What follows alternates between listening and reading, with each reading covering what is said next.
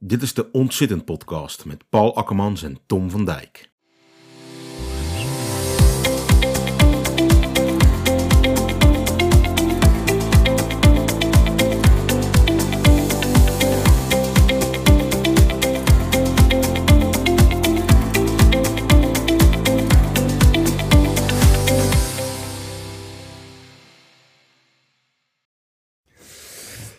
Hey, welkom. Leuk dat je luistert naar deze ontzettend, ontzettend podcast. Een podcast waarin we mensen willen inspireren, motiveren en informeren over het feit dat we dus met z'n allen wat minder moeten zitten, meer bewegen voor een goede gezondheid en meer productiviteit, eh, zowel op de werkvloer als daarbuiten. Uh, mijn naam is Paul Akkermans. Mijn naam is Tom van Dijk. En uh, we hebben deze keer uh, Ineke Druisma van VAP Human Performance te gast. En ik ben benieuwd naar haar verhaal en haar relatie met het onderwerp. Dus laten we snel gaan luisteren. En welkom Ineke. Dankjewel. En bedankt dat je überhaupt tijd wil maken om hier aanwezig te zijn en om je verhaal te delen. Uh, allereerst, ik zie op je LinkedIn dat je Senior Human Factors Consultant bent. Wat is dat? Ja, zou je kunnen, kort kunnen toelichten wat dat precies inhoudt? Oh jee, nou ja, uh, wat ben je dan? Nou, dan werk je al een tijdje, dat is het vooral. En uh, nee, ik werk voor VHP en uh, wat wij doen is wij werken, wij ontwerpen werk, zeggen mm -hmm. we altijd. dus we proberen een werkomgeving te creëren waarin mensen zo optimaal mogelijk kunnen presteren of hun werk kunnen doen. Mm -hmm. Nou, dan vinden we het heel belangrijk dat je naar verschillende aspecten kijkt. Dus naar uh, de organisatie van het werk, naar de techniek of de hulpmiddelen die je gebruikt. En ook naar de mens, de, ja, de gedragscomponent. En we zijn er eigenlijk uh, van overtuigd dat als je dat mooi in balans brengt, dat je dan uh, mensen tot, ja, dat mensen plezierig en gezond en ook ja, effectief, efficiënt hun werk kunnen doen. Tot dus, hogere prestaties dan ook. Ja, doen. dus uiteindelijk is het, als je met plezier werkt en je bent gezond, dat je, ja, en, en je, je hebt, ja, waarom zou je dan niet uh, heel nee, goed kunnen presteren? Ook. Ja. ja, dus uh, dat doe ik bij VHP. En uh, ja, -hmm. je begint als junior, medior en op een gegeven moment ja, senior. Ja, dus ja, zo gaat dat ook. ja. ja, en want ik zie dat je dus zegt van arbeidsomgevingen waar mensen optimaal kunnen werken, dat, wat is in jouw ogen dan ook optimaal? Wanneer kan iemand optimaal werken in een bepaalde omgeving? Wat is daarbij belangrijk? Tja, um, kijk, ik, ja, ik, zie, ik zie het vooral de, in de balans tussen dingen. He, dus je, je, je, je zit ja, je gaat ergens. Je zit, moet mij hoor. Je gaat. Uh, je mag ook zitten hoor. nou ja, je bent binnen een organisatie voor een bepaalde taak aangenomen. En, en er zit een functieprofiel achter. Ja, en uh, op een gegeven moment kom, komen wij bijvoorbeeld een keer uh, bij zo'n organisatie. En meestal is er dan een hobbel. Hè? Er, er is iets. of het moet anders, of het moet meer. Of, nou, en dan gaan wij kijken van. ja, hoe kunnen we dat nou op zodanige manier doen.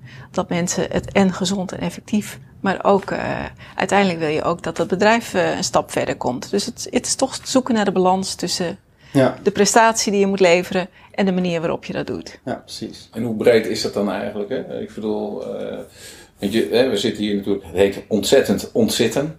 Hè? Want dat betekent, neem ik aan, ook voor jou dat je denkt van nou, dan moet er bewogen worden. hoe denk je daarover in jouw functie om dat...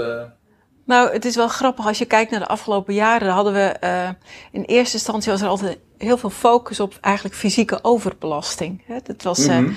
Zwaar werk, uh, tillen, trillen. Dus het, daar lag heel erg de focus op. Mm-hmm.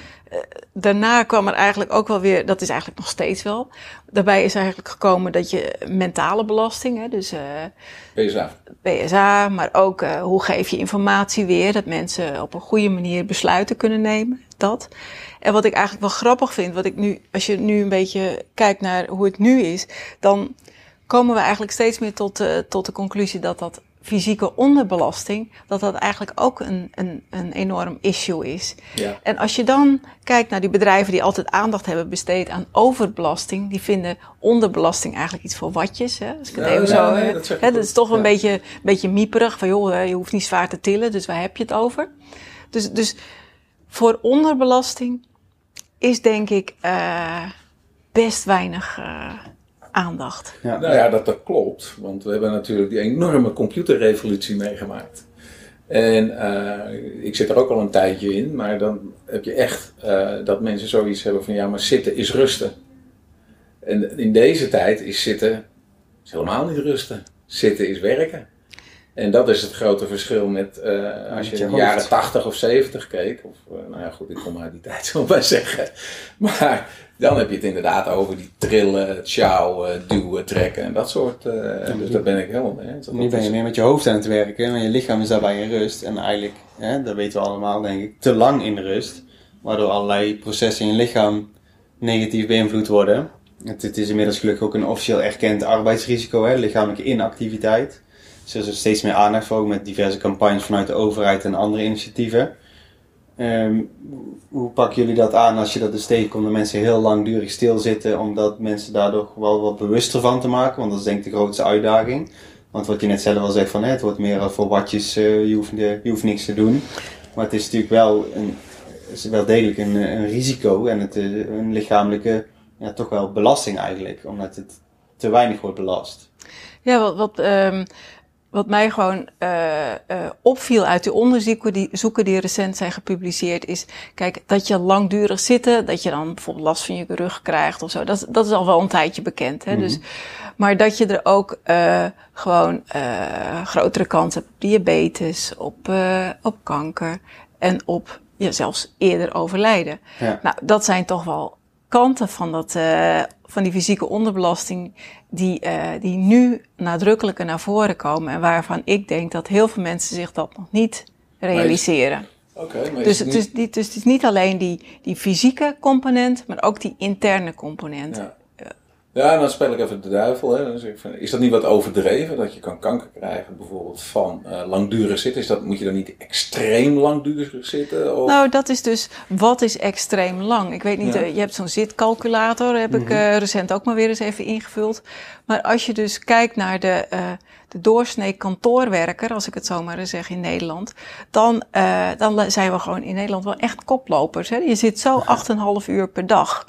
En ja, en dan als je dan kijkt naar 4,5 uur, gemiddeld is het geloof ik 4,5 uur voor het werk en dan nog 4 uur, nou ja, eromheen. Ja. Maar als je kijkt naar uh, de zakelijke dienstverlening of de financiële dienstverlening, of uh, als ik naar mijn eigen vak kijk, het advieswerk, je, nou, dagen van 8,5 uur zitten zijn best, uh, best veel voorkomend. Ja. Dus dan heb je het nog niet over in de trein ergens naartoe. Of nee. s'avonds nog eens op de bank hangen.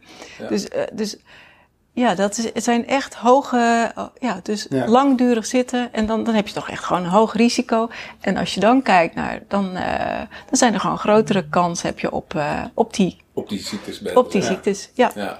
En dat is, dat is wat mij in ieder geval, dat ik denk van, jee mag. Ja, dat heb dat ik me eigenlijk niet zo gerealiseerd. En dat, en dat, dat ja, dat uh, hoor ik bij klanten ook terug. Dat is eigenlijk, uh, dat is nog niet, uh, daar moeten we beter onder de aandacht En je merkt het niet, dat is denk ik het grootste probleem. Als je iets zwaar stilt de hele dag, dan voel je dat aan je rug. Je voelt fysieke vermoeidheid of op een gegeven moment gewoon pijn of klachten, dat soort zaken. Maar dit voel je niet direct. En het is ook moeilijk, denk ik, terug te herleiden direct. En zeker voor mensen voor een beeldvorming, dat je kanker of diabetes type 2 krijgt, omdat je te lang hebt gezeten. Dat is die, die, dat nee. verband is natuurlijk moeilijk te leggen. En als ik me niet vergis, komt dat met name door dat de suikers en uh, vetten veel minder uit het bloed worden opgenomen. Dat er dus veel minder spieren actief zijn. Vooral de been- en bilspieren, grootste spieren van het lichaam.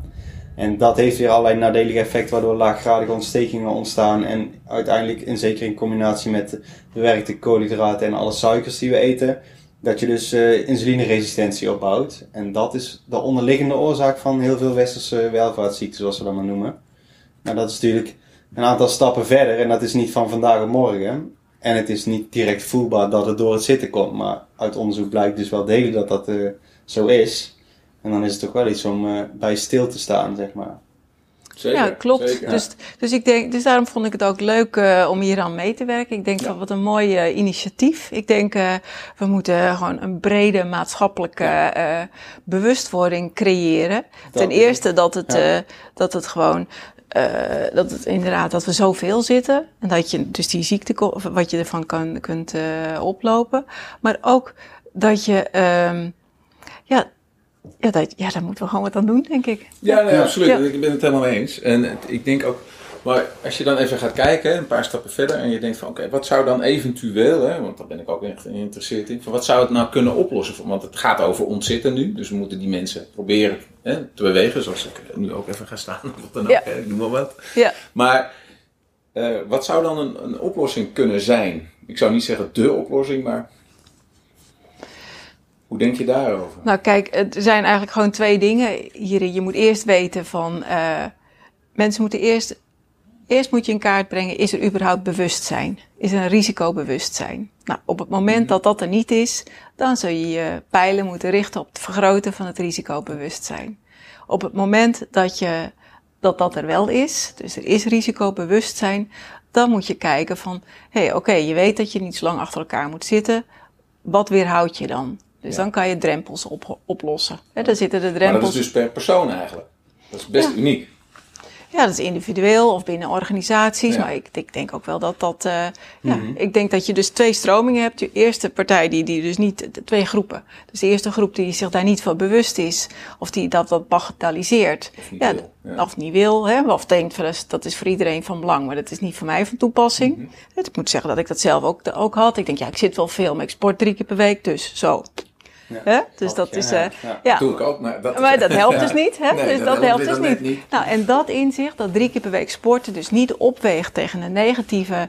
Uh, van zoveel negatieve effecten van zo langdurig zitten, dat was voor mij in ieder geval een eye-opener. Ja, dus ja, je moet... het gaat inderdaad vooral om die regelmatige onderbrekingen. Ja, dat is in dus effectief. Even ja. heel simpel, zou die acht uur per dag zitten nog niet eens zo heel erg zijn, als je ieder half uur eventjes serieus beweegt. Maar dat gebeurt natuurlijk niet. Dat laat het werk vaak niet toe of de mensen dat zit er niet in. Niet bewust. Maar het is inderdaad vooral het feit dat je dus te lang achtereen stil zit. Dat is En dan uh, wegen de negatieve effecten van stilzitten zwaarder dan de positieve effecten van bewegen in de zin van drie keer sport in de week. Klopt. Ja. Nou, en, dat stukje bewustzijn, volgens mij is dat nog niet zo breed bekend. Nee, ik denk persoonlijk inderdaad daar nog de grootste uitdaging. Ja. Dat het bewustzijn er nog niet ja. echt is. Kijk, en dan kun je de vervolgstappen gaan nemen. En dat is natuurlijk een selecte groep die daar wel meer mee bezig is. Zelfs dat, mensen, dat er een aantal mensen echt wel heel bewust zijn met hun voeding of met andere gezondheidszaken. Maar de overgrote meerderheid denk ik dat er daar nog niet, uh, nee, denk nee, ik ook. niet bij stilstaat. Nee, zeker niet. En, uh, nou ja, goed. Uh, wat ik op zich wel interessant vind, jouw opdracht waar je nu mee bezig bent, met die vrachtwagenchauffeurs. Als het goed is, hè, toch? Dat, ja. ja. precies. Dat is natuurlijk helemaal een, een, een, een club mensen die nou ja, toch een beetje macho cultuur. En uh, ja, nou ja, hoezo zitten, een broodje bal en dat soort dingen. Dat is natuurlijk wel heel erg, uh, hoe noem je dat, vooroordelend. Maar, nou ja, die opdracht, ik ben wel eens benieuwd naar hoe je daar dan aanpakt. Nou kijk, eigenlijk is dat niet heel anders dan wanneer je de, de kantoormedewerker... Uh, mm Dus het gaat er mhm. toch... Eerst willen we toch die doelgroep beter leren kennen. Ja. Er zijn allerlei vooroordelen over. Ja. Er zijn ook wel onderzoeken over. Hè, dus dat de gemiddelde uh, gewicht is... Overgewicht komt meer voor. En uh, de hoeveelheid zitten komt in ieder geval ook heel veel voor. Dus, um, maar we willen eerst gewoon die doelgroep in kaart brengen. Dus ik ga vandaag ga ik inderdaad naar een uh, truckerscafé, gaan we interviews afnemen mensen die daar uh, even eten. En wat we dan eigenlijk eerst in kaart willen brengen is, zijn het nou intenders of non-intenders? Dus dat is? intenders is, ben je, ben je je bewust van het risico en wil je er wat mee? Hè? Dus ben je bewust van het risico van langdurig zitten en je wilt iets? Hmm. Nou, dan kan je vragen van waar loop je tegenaan ja. en hoe kunnen we jou helpen? En je hebt, of dat we een heel grote groep hebben die, uh, die zeggen van nou, het, ik ben best wel uh, gezond of ik hoef niet zwaar te tillen, voor mij speelt dit niet. Dus eerst maar eens in kaart brengen, hoe, zit, hoe zit die doelgroep erin? Ja. en, en dan, dan gewoon vragen van waar loop je tegenaan en hoe kunnen we je daarbij bij helpen. Dus ja, de, ik denk, ik, zoals ik het nu zie, we, we moeten nog beginnen, hè, dus het is pril pril. Ja, ja, maar, dus, ja, maar dat, mm moet ergens beginnen. ja, dus dan, uh, en dan ga je kijken van uh, ja, welke maatregelen zouden daarbij kunnen helpen. Ja. En dan ga je fantasie gaat nu al helemaal zelf, uh, hè, gaat zo, wat zou dit of dat, maar het gaat er natuurlijk om wat hebben zij nodig. Ja, ja nee, nee, vooral. Ja. Als zij die bewustwording natuurlijk krijgen, waar we het net ook al over ja, hadden, als, dat, als je dat bij die mensen teweeg kan brengen. En ik denk dat daarna de uitdaging bij die groep nog groter is dan bij ja. kantoormedewerkers, want je kunt niet eventjes achter je stoel even opstaan en uh, kniebuigingen doen. Heb jij wel eens in een uh, vrachtwagen gezeten, die stoelen, je komt er bijna niet meer uit zo lekker als nee, zitten. Ja, dus dat is zo. Maar ik heb deze zomer, uh, en ja, als je één keer met zijn projecten, als je die gaat opstarten, dan krijg je er een soort, soort een hyperfocus voor. Dus ik kan geen parkeerplaats meer voorbij rijden waarbij ik dan naar die vrachtauto's ja. kijk. Maar die, ja. het, de mensen, als ze dan stilstaan, blijven ze ook in de cabine zitten. Ja. En dan denk ik van, eh, dus ik vraag me gewoon af, hoezo? Dus daar ben ik gewoon benieuwd naar. En daar kan eh, goed een stukje bewustzijn onder, Ja. eh, onder liggen. Dat ze daar dus inderdaad helemaal niet mee bezig zijn van ja, even lekker ontspannen, even zitten. Even Ja. rustig zitten. Muziek aan. Ja. Ja. Maar als je Ja. dan misschien inderdaad daarin meekrijgt van goh, weet je wel dat dit en dit de risico's zijn. En eh, misschien is het wel slimmer om eventjes uit de cabine te komen en eventjes een rondje te lopen. Of eh, ja. Het is voor de kantoormedewerker eigenlijk niet anders. Hè. Die is klaar met, eh, die gaat dan in de, nou nu Ja. is het tijd, afgelopen tijd niet, die gaat dan toch in, in het restaurant zitten en daar weer even iets Ja. eten. Hè. Dus, Ja. Maar goed, het, er zijn wel, ik verwacht veel minder regelmogelijkheden bij de chauffeurs. Dus je hebt eh, ja, minder, Hmm. eh, minder mogelijkheden. Maar het is altijd de kunst om binnen die mogelijkheden te kijken wat er zit er maximaal is eruit te halen. Ja, ik denk ook nog een uitdaging daar is de cultuur. Ik denk dat dat ook nog wel een flinke... Ja, ik verwacht zelf dat het ook eh, de werktijden is. En nu de, je, hoort nu dat de files eh, weer toenemen. Dus ja, Ja, ja. Dus, eh, je bent langer onderweg, stel ik me zo voor. En ik denk toch dat je een bepaalde hoeveelheid... Het is allemaal nog gissen. Hè? Dus, maar dat je een hoeveelheid werk meekrijgt wat Ja. dan toch af moet aan het einde van de dag. ja. Waardoor Heb je er je... zelf wel een beetje een beeld bij van wat, wat zou voor jou zelf ideaal of optimaal zijn wat er uit, je, wat uit de opdracht gaat komen? Nou, eh, wa- waar ik hoop is dat we eerst een goed beeld hebben van eh, ja, hoe zit die populatie in elkaar. Hè? Moeten we aandacht besteden aan het vergroten van het risicobewustzijn? Of moeten we het in de oplossingen zoeken om mensen te faciliteren, zodat ze weten dat ze iets moeten doen, maar het lukt nog niet. Nou, en dan gaan we samen met een bedrijf eh, kijken van, eh, oh, hebben jullie al iets geprobeerd? Heel vaak zijn er binnen bedrijven al aanpakken op het gebied van vitaliteit of op het gebied van, nou, en daar, ik denk dat het goed is om daarbij aan te sluiten, want eh, ja, bedrijven zijn druk genoeg, hè, dus zoek een, zoek een logische combinatie met een thema wat al speelt. Mhm. Nou, en dan gaan we op zoek van eh, wat zou passen binnen dit bedrijf. En dan moet je eigenlijk gewoon urgentie creëren en eh, Ja. ja, voorbeelden. De, de, het is altijd mooi wanneer de leiding daar ook een, een eh, rol in speelt. Mhm. Nou, en dan eh, ga je een aantal pilots doen, stel ik me zo voor. En dan gaan we meten en we gaan ophalen. Wat vind, waar vind je leuk om aan te werken? Wat past bij jullie? Zoiets. Ja. Ja. En, dan, eh, en als we dat opgehaald hebben, dan gaan we via de sectororganisatie bijvoorbeeld dat weer breder bij, ja, uitdelen aan, an- aan andere organisaties. Ja. Zodat je dat, ja, de best practices weer kunt, eh, kunt delen. Ja, precies. En omdat je nou net al toevallig eh, de files eh, al noemde, die enorm weer aan het toenemen, aan toenemen zijn, kunnen we misschien dat haakje ook weer opgooien bij de hybride werken. Dan ben ik gewoon wel eens benieuwd. Hè? We hebben het over ontzitten en we, nou ja, hybride werken. Dat zou dan uiteindelijk, ja, min of meer hadden ze gehoopt in het begin dat dat zitten dan zou verminderen. Nou, we zijn met z'n allen 50 miljoen kilo zijn jij bijgekomen. Ja, we moeten 50 miljoen kilo afvallen om allemaal op gezond gewicht te komen in Nederland. Dus Ja. dat is behoorlijk mislukt, kun je denk ik wel zeggen. Maar hoe sta jij er tegenover, eh, dat hybride werken en eh, ontzitten? Hoe sta jij daar als VAP naar te kijken? Nou, Ja, ja, wij, eigenlijk als Ineke, sorry. Nou ja, nou, we, we doen wel veel projecten voor organisaties. Eh, het is ook, dat hybride werken is ook een zoektocht. Hè? Dat is wat, Zeker. wat past bij ons. En eh, kijk, we, helemaal thuis, dan mis je wat. Helemaal op kantoor, dan mis je ook weer wat. Dus die hybride vorm, die heeft heel veel aantrek- aantrekkelijke kanten. Eh, afhankelijk van je werk, eh, afhankelijk van je, van je functie. Dus wij zoeken altijd voor bedrijven een goede mix van wat is een goede manier om bij jullie dat hybride werken eh, in te voeren.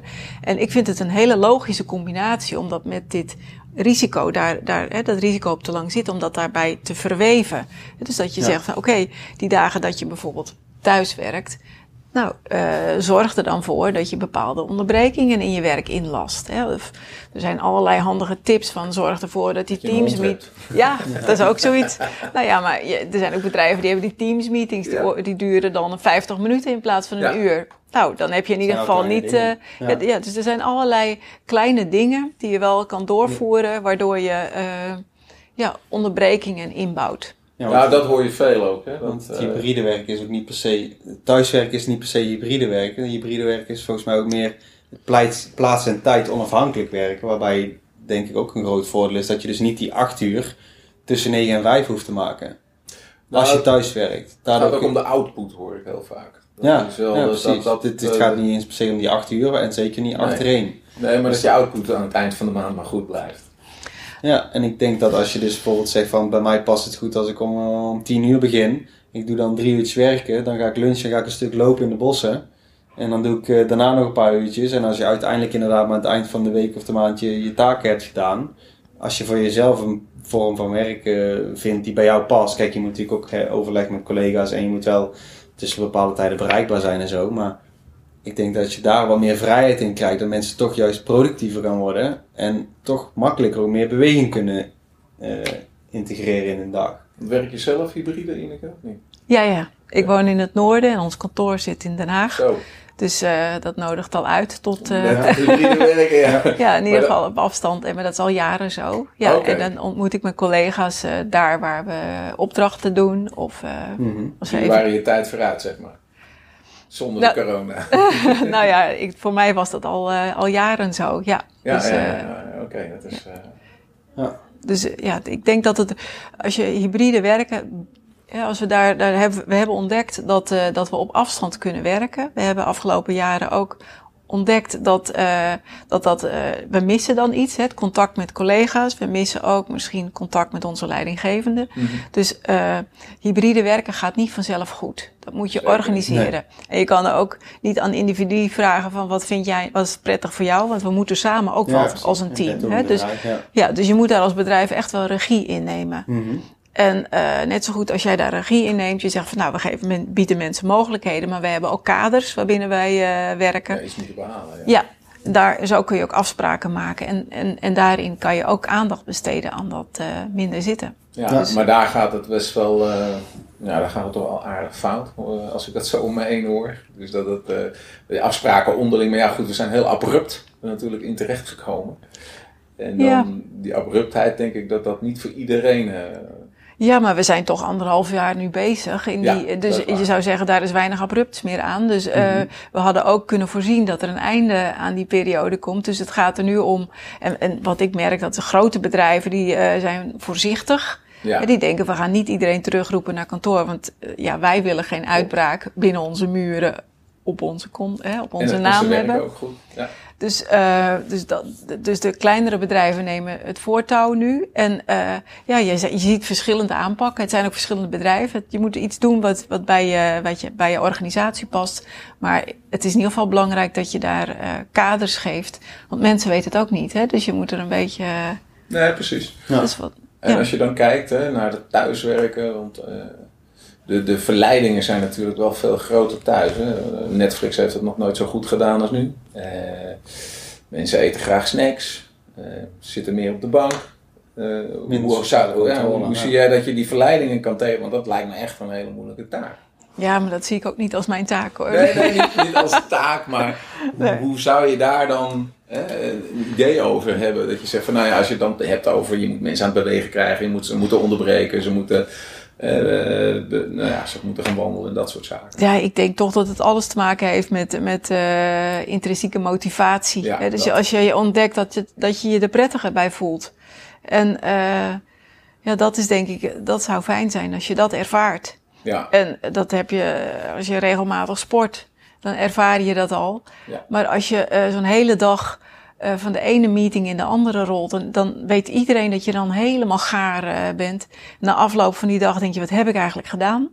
En, eh, dus dat voelt toch ook niet goed. Dus als je daar een goede mix in aanbrengt en je merkt dat het je goed doet en dat je er ook nog productiever van wordt.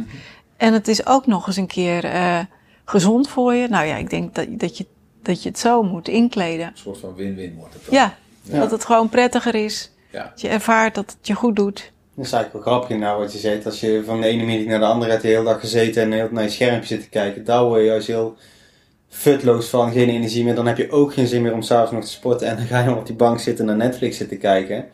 Terwijl als je inderdaad regelmatig beweegt, weer even die buitenlucht opzoekt. Daardoor krijg je weer nieuwe energie. En is het ook makkelijker om eh, s'avonds nog even te gaan sporten. Waardoor je weer nog meer eh, toch die, de- dat gezondheidseffect Precies. creëert. En dan, ja, het is, het is vooral ook dat je minder energie krijgt van niks doen. Dan dat je af en toe even beweegt. Wat, dus dat is, eh, maar die intrinsieke motivatie die is ja, vaak heel moeilijk. Dat te is zoeken, absoluut, omdat ja, want wij weten het wel. Ja, maar het is, Ja, maar dan alles nog- nodigt uit om op onze kont te blijven. Alles is online. eh, je kunt alles eh, bestellen, op afstand bedienen. Je eten wordt gewoon aan de voordeur gebracht. Je boodschappen, de koelkast ligt vol. We hoeven niet meer te bewegen of naar buiten. Hè. Nee. Ik denk dat vooral ook die extrinsieke motivatie belangrijk is om die nog ergens te krijgen. Ja, Eh, dus hoe je je omgeving ontwerpt. Bedoel ja, je dat? precies. Je omgeving ontwerpt en hoe dat je inderdaad ook met vanuit je werk daarin gestimuleerd wordt eh, of vrijgelaten wordt. Maar je moet daar, ik denk dat dat, eh, en ook vanuit de overheid zijn ze dus met die campagnes bezig. Hè? Bijvoorbeeld ieder Ja. half uur bewegen zet ook de stap. Eh, Ja. eh, fit op je eigen manier of zoiets. In, iets in die trant is er nou ook eh, gelanceerd, geloof ik. Hoe zie je de rol van de overheid daarin? Wat, denk je dat ze daar überhaupt iets mee kunnen bereiken? En wat, hoe zie je die rol? Eh, ik denk dat het, eh, dat het ontzettend belangrijk is dat, eh, dat de overheid daar initiatief in neemt. Mhm. Want we kijken tegen, sinds corona toch een beetje meer naar de overheid, lijkt het Ja. wel. Dus ik vind wel, dus, dus vroeger hadden we al die postbus 51, die campagnes, maar ik denk wel dat het goed is. Vervolgens moeten bedrijven dat wel oppakken. Nou, daar kan je met wetgeving natuurlijk iets, iets in doen. Eh, dus daar een soort van ondergrens formuleren. Nou, dat is er op zich natuurlijk. En dan, eh, ja, dan is het toch ook aan, aan, aan, eh, aan bedrijven, aan, aan scholen, denk ik ook. Aan Ja, jong geleerd, oud gedaan natuurlijk. Ja. Dus ik denk toch dat dat... be- eh, zwemlessen op school, gymnastieklessen op school. ja. Ja. Dus dat is... Ik denk dat het onderschat is hoe belangrijk dat is voor, eh, ja, voor ons allemaal. Gewoon voor je, om, om beter... eh, ja, om gezonder te zijn, maar ook om effectiever te kunnen werken. Om het langer vol te houden. Ja, ja.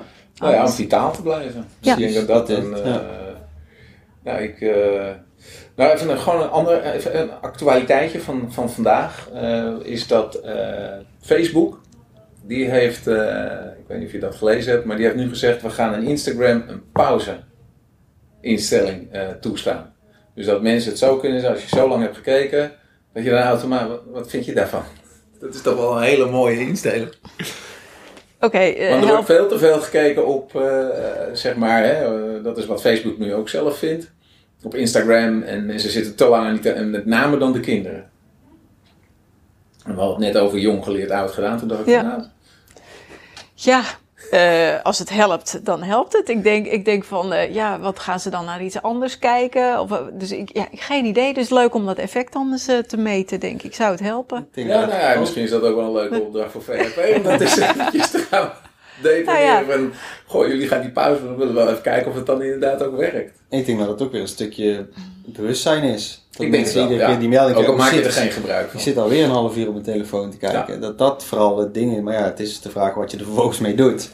Ja, ja, nee, dat, Maar is, dat is met eh, alles. Ja, dat is inderdaad met alles. en. Ja. Dus, eh, En ik denk ook dat dat de rol is van de overheid met die campagnes. Dat het gewoon maatschappelijk onder de aandacht wordt gebracht. Dat er initiatieven worden opgetuigd naar aanleiding daarvan. Maar dat het uiteindelijk bij iedereen individueel ligt wat je ermee doet. Maar als het ja, maatschappelijk meer onder de aandacht is en mensen in je omgeving gaan het meer doen, dat het uiteindelijk wel meer die kant op slaat.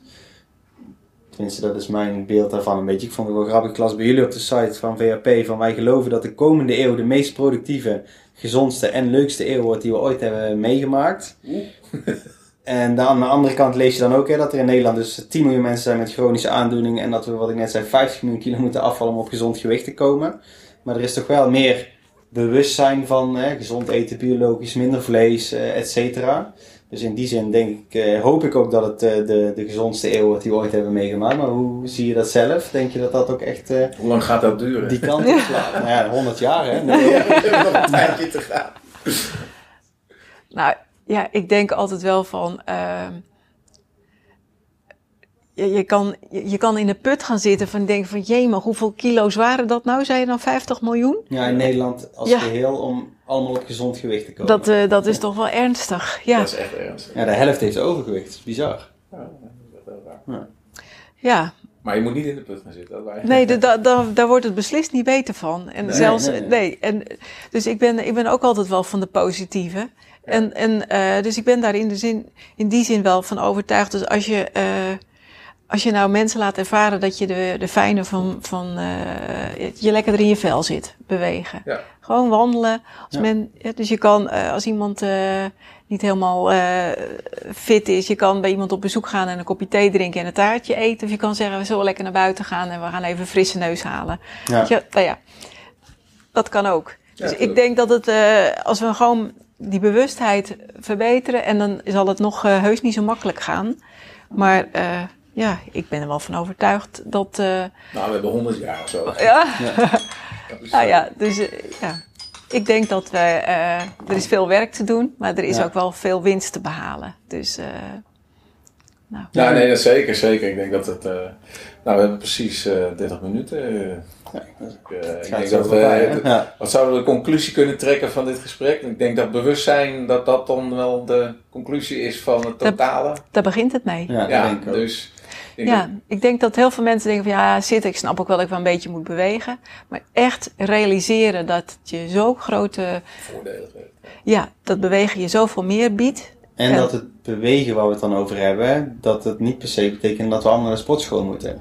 Nee. Dat is zeker ook wel, denk ik, nog een veel misverstand. Zeker. Het zeker. gaat gewoon om die onderbreking van het zitten, waarbij je eventjes je lichaam activeert. En dat kan gewoon een blokje om zijn, of eh, even de trap een paar keer op en Ja. neer, of net wat. Maar dat je Die dus, 10 10.000 stappen kan je ook loslaten. Dan. ja, dat je in ieder geval bewust bent van de risico's en dat je daar een voor jou passende manier bij zoekt Ja. om dat wat, ja, wat aan te doen. Maar ik denk wel dat er zijn steeds meer initiatieven op het gebied van gezondheid en ook qua voeding, dat er meer aandacht voor is. Dat we toch best wel eens naar die eh, gezondste eeuw kunnen gaan. Dat, eh, Ik denk dat als dat, dat, eh, dan ben ik helemaal, helemaal met het standpunt van VHP eens. Ja. Dan, Ja, dit gaan we van. En ik denk dat wij er hier met z'n drie ook al allemaal veel mee bezig zijn. En zo zijn we natuurlijk nog veel meer mensen. Dus ik denk dat we allemaal wel op de goede weg zijn. Wat dat Jawel, betreft. jawel, ja. Ik denk dat er een, ook een generatie hiervoor. Maar inderdaad, belangrijkste is dus de bewustwording. Er, eh, en de rol van de overheid zal dan nog, toch nog wel eh, belangrijk in zijn, denk ik. Ja, dat die wel meer op preventieve gezondheid eh, gaan inzetten. Ja, vooral preventief. Niet op ziektezorg, maar gezondheidszorg. Ja. Ja, Niet meer op zorg, maar op preventie. ja precies. Oké. Is er eh, op het einde nog iets wat je zelf nog wilt toevoegen of nog iets waar je mee wil afsluiten? Een wijsheid of iets? Een mooie Nee, ik- tegelwijsheid heb je toevallig voor ons, Ineke, of niet? Poeh. Eh, nou, ik vind, het, ik, vind het, eh, vind het wel mooi dat je dat platform organiseert. Hè, zoals dit. En als je veel partijen bij elkaar Ja. brengt, eh, dan denk ik dat. eh, want ik denk dat geen enkele partij het alleen kan. De overheid Nee, niet, nee. de bedrijven niet, de scholen niet. We moeten het met elkaar doen. Ja. En eh, nou, als we dat nou. eh, Misschien dat dit een stukje bewustwording eh, teweeg brengt. Dat Ja, zou dat is heel mooi zijn. ja, ja, daar gaan we. ja. Ja. dat zou heel mooi zijn. Ja, nou mooi. Nou, dus dat de tegelwijsheid. Oh, die gaan we invoeren, tegelwijsheid. Ja, precies, Die hebben we nog niet. Ineke, we willen je heel erg bedanken voor je aanwezigheid. We vonden het erg leuk. Ik vond het erg inspirerend om dat zo Ja. aan te horen. Ik ben ook erg benieuwd hoe het straks afloopt met eh, de vrachtwagenchauffeurs. Hoe ver je bewustzijn bij hun krijgt. Ik denk dat het heel goed gaat. En eh, ja, dan gaan we deze podcast eh, voor vandaag afsluiten. En eh, nou, nogmaals, heel erg bedankt. Ja, Graag gedaan. dankjewel. Oké, Goed.